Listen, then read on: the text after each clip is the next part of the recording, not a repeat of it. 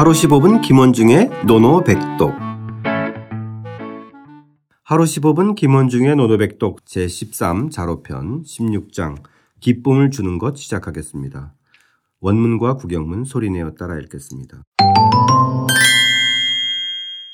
섭공 문정, 섭공 문정, 자왈, 근자열, 원자래. 섭공이 정치에 대해 물었다.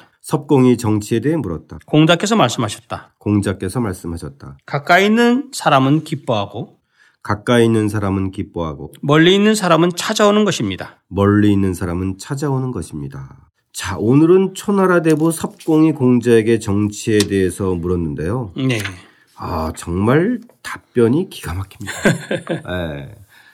그리 어렵지도 않고. 예, 하지만 그 의미를 파악하자마자 명문장임을 저희가 알 수 있을 텐데요. 섭공 문정부터 시작해 보겠습니다. 섭공 문정에서 이 섭공에 대해 설명을 좀 할게요. 네. 예, 이 섭공이 논어에 3번 나오거든요. 그래서 네네. 수리편에 제18장에서 나오고요.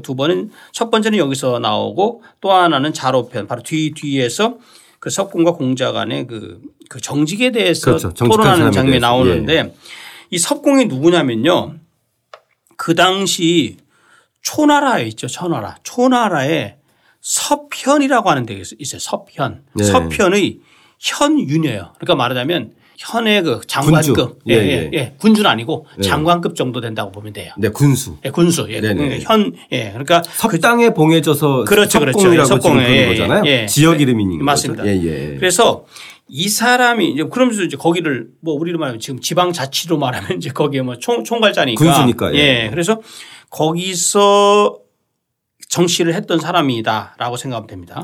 그래서 저희가 지난번에 그 선생님께서 말씀하셨던 수리편 18장에서 이 자로의 묵묵부답에서 섭공이 자로에게 이제 공자에 대해서 물었는데 자로가 대답을 안 하니까 야, 너 왜 대답 안 하고 내가 얼마나 훌륭한 사람인지에 대해서 좀 얘기 좀 해줘라. 네, 밥 먹는 것도 잊어버릴 정도로 그 사람 대비 훌륭한 사람이라는 거를 왜 얘기 못 하느냐.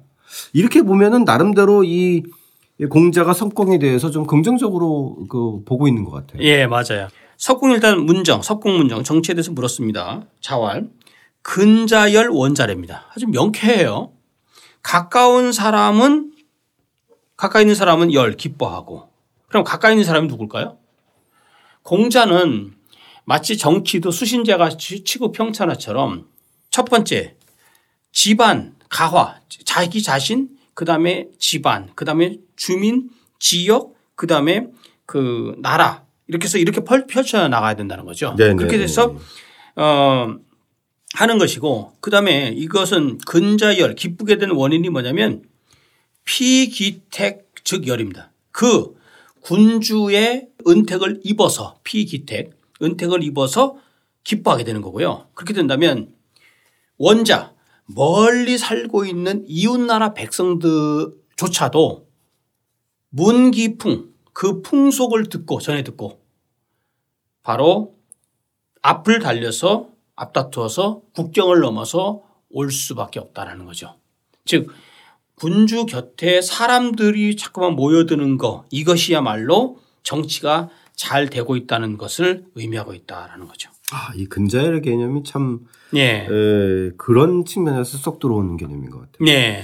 그러니까 중국의 기본 정신을 우리가 자아주의, 중원주의 이것이 만나는 어떤 문화 문명주의라고 하는데 따지고 보면 근자열이 어떻게 보면 또 자아주의 같고 자기가 먼저 올바르게 하면서 가까운 사람들한테 마음과 신망을 얻는 그리고 이제 그것이 원자래가 돼서 하나의 중원을 만들어 나가는 이런 개념이 함축적으로 들어있는 문장 같아요. 네, 맞아요. 예. 근데 이제 여기서 우리가 생각할 게 그 공자가 왜 지금 그 근자열 원자래 했느냐라는 것은 아까 말씀드린 대로 덕화의 개념, 즉 은혜를 베풀어 주면 백성들은 그 덕에 감동해서 이제 멀리서 이제 간다는 얘기고요. 또 하나의 문제는 그 다산 같은 경우는 이 부분에 대해서요 약간 좀 이런 얘기를 했어요.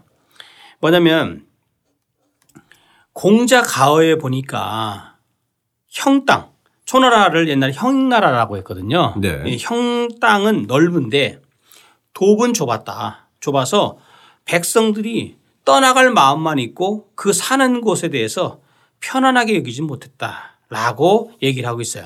그래서 공자가 그 섭공이 이제 초나라 이 섭현이잖아요. 그러니까 그렇죠. 그 초나라 땅이니까 예. 섭공이 사실은 근심하는 부분이 뭐냐면 오히려 자기가 나름대로 정치를 한다고 열심히 함에도 불구하고 백성들이 멀리서 오지 않고 가까운 곳에 있는 자기의 그 다스리는 것, 예를 들면 텃밭이죠. 거기서는 그렇게 기뻐하는 내색이 안 붙이는, 없는 것 같다고 느낀 거예요. 그러니까 공자가 그 부분을 딱 지목을 해서 정말 그 은택을 베풀어주고 은택을 피기택이잖아요. 은택을 베풀어주면 백성들이 기뻐할 거 아니냐. 그리고 그 풍속을 좋은 덕화의 풍속을 들으면 멀리서 올 거 아니냐. 근본에 충실하라 라는 것을 또 한 번 그 공자 강조해서 말씀하신 거죠. 예예. 예. 예. 또 한편으로는 또 인재 등용과 관련해서도 또 통용되는 말인 것 같아요.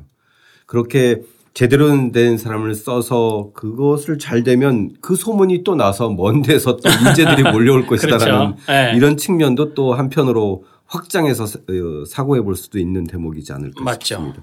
예. 사람들을 모으는 방식이잖아요. 사람들의 신뢰와 마음을 얻어서 그 입소문을 나게 해서 또 먼 데까지 펼치는 것. 맞아요.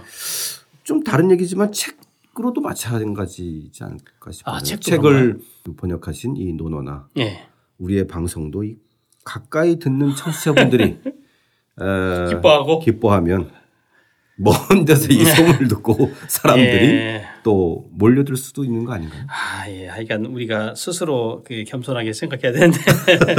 근데 이 보면은 여기서 원자래라는 부분이 아마 청취자 여러분, 원자? 이거 많이 본 것 같은데? 어디 나오죠? 학이편제 첫 번째. 예. 유붕 자원 방래. 것이 있어 멀리서 찾아오면 라고 하는 거. 원래가 여기 나오는 겁니다. 네네네. 예. 그래서 공자의 그 견해도 결국은 먼 곳에서 풍문을 통해서 또 소문을 통해서 그러한 것을 좀 정치가 잘 되고 있는 것을 듣는다면 정말 발길을 아주 재촉해서 달려오겠다는 올 것이라는 확신을 갖고 있는 거죠. 예. 자, 섭공의 질문에 대한 공자의 짧은 답변. 하지만 정말 쏙 들어오는 문장인데요. 오늘의 논어백독은 그래서 한자도 뺄 수가 없어서 통째로 근자열 원자래. 어떻게 읽나요, 선생님? 진저위에 우연저라이. 근자열 원자래. 가까운 사람이 즐거워야 먼 곳에 있는 사람들을 또 모이게 한다라고 하는 그 의미 다시 한번 소리내어 따라 읽고 직접 써보겠습니다. 섭공 문정 자왈 근자열 원자래. 섭공이 정체되어 물었다. 공자께서 말씀하셨다. 가까이 있는 사람은 기뻐하고 멀리 있는 사람은 찾아오는 것입니다.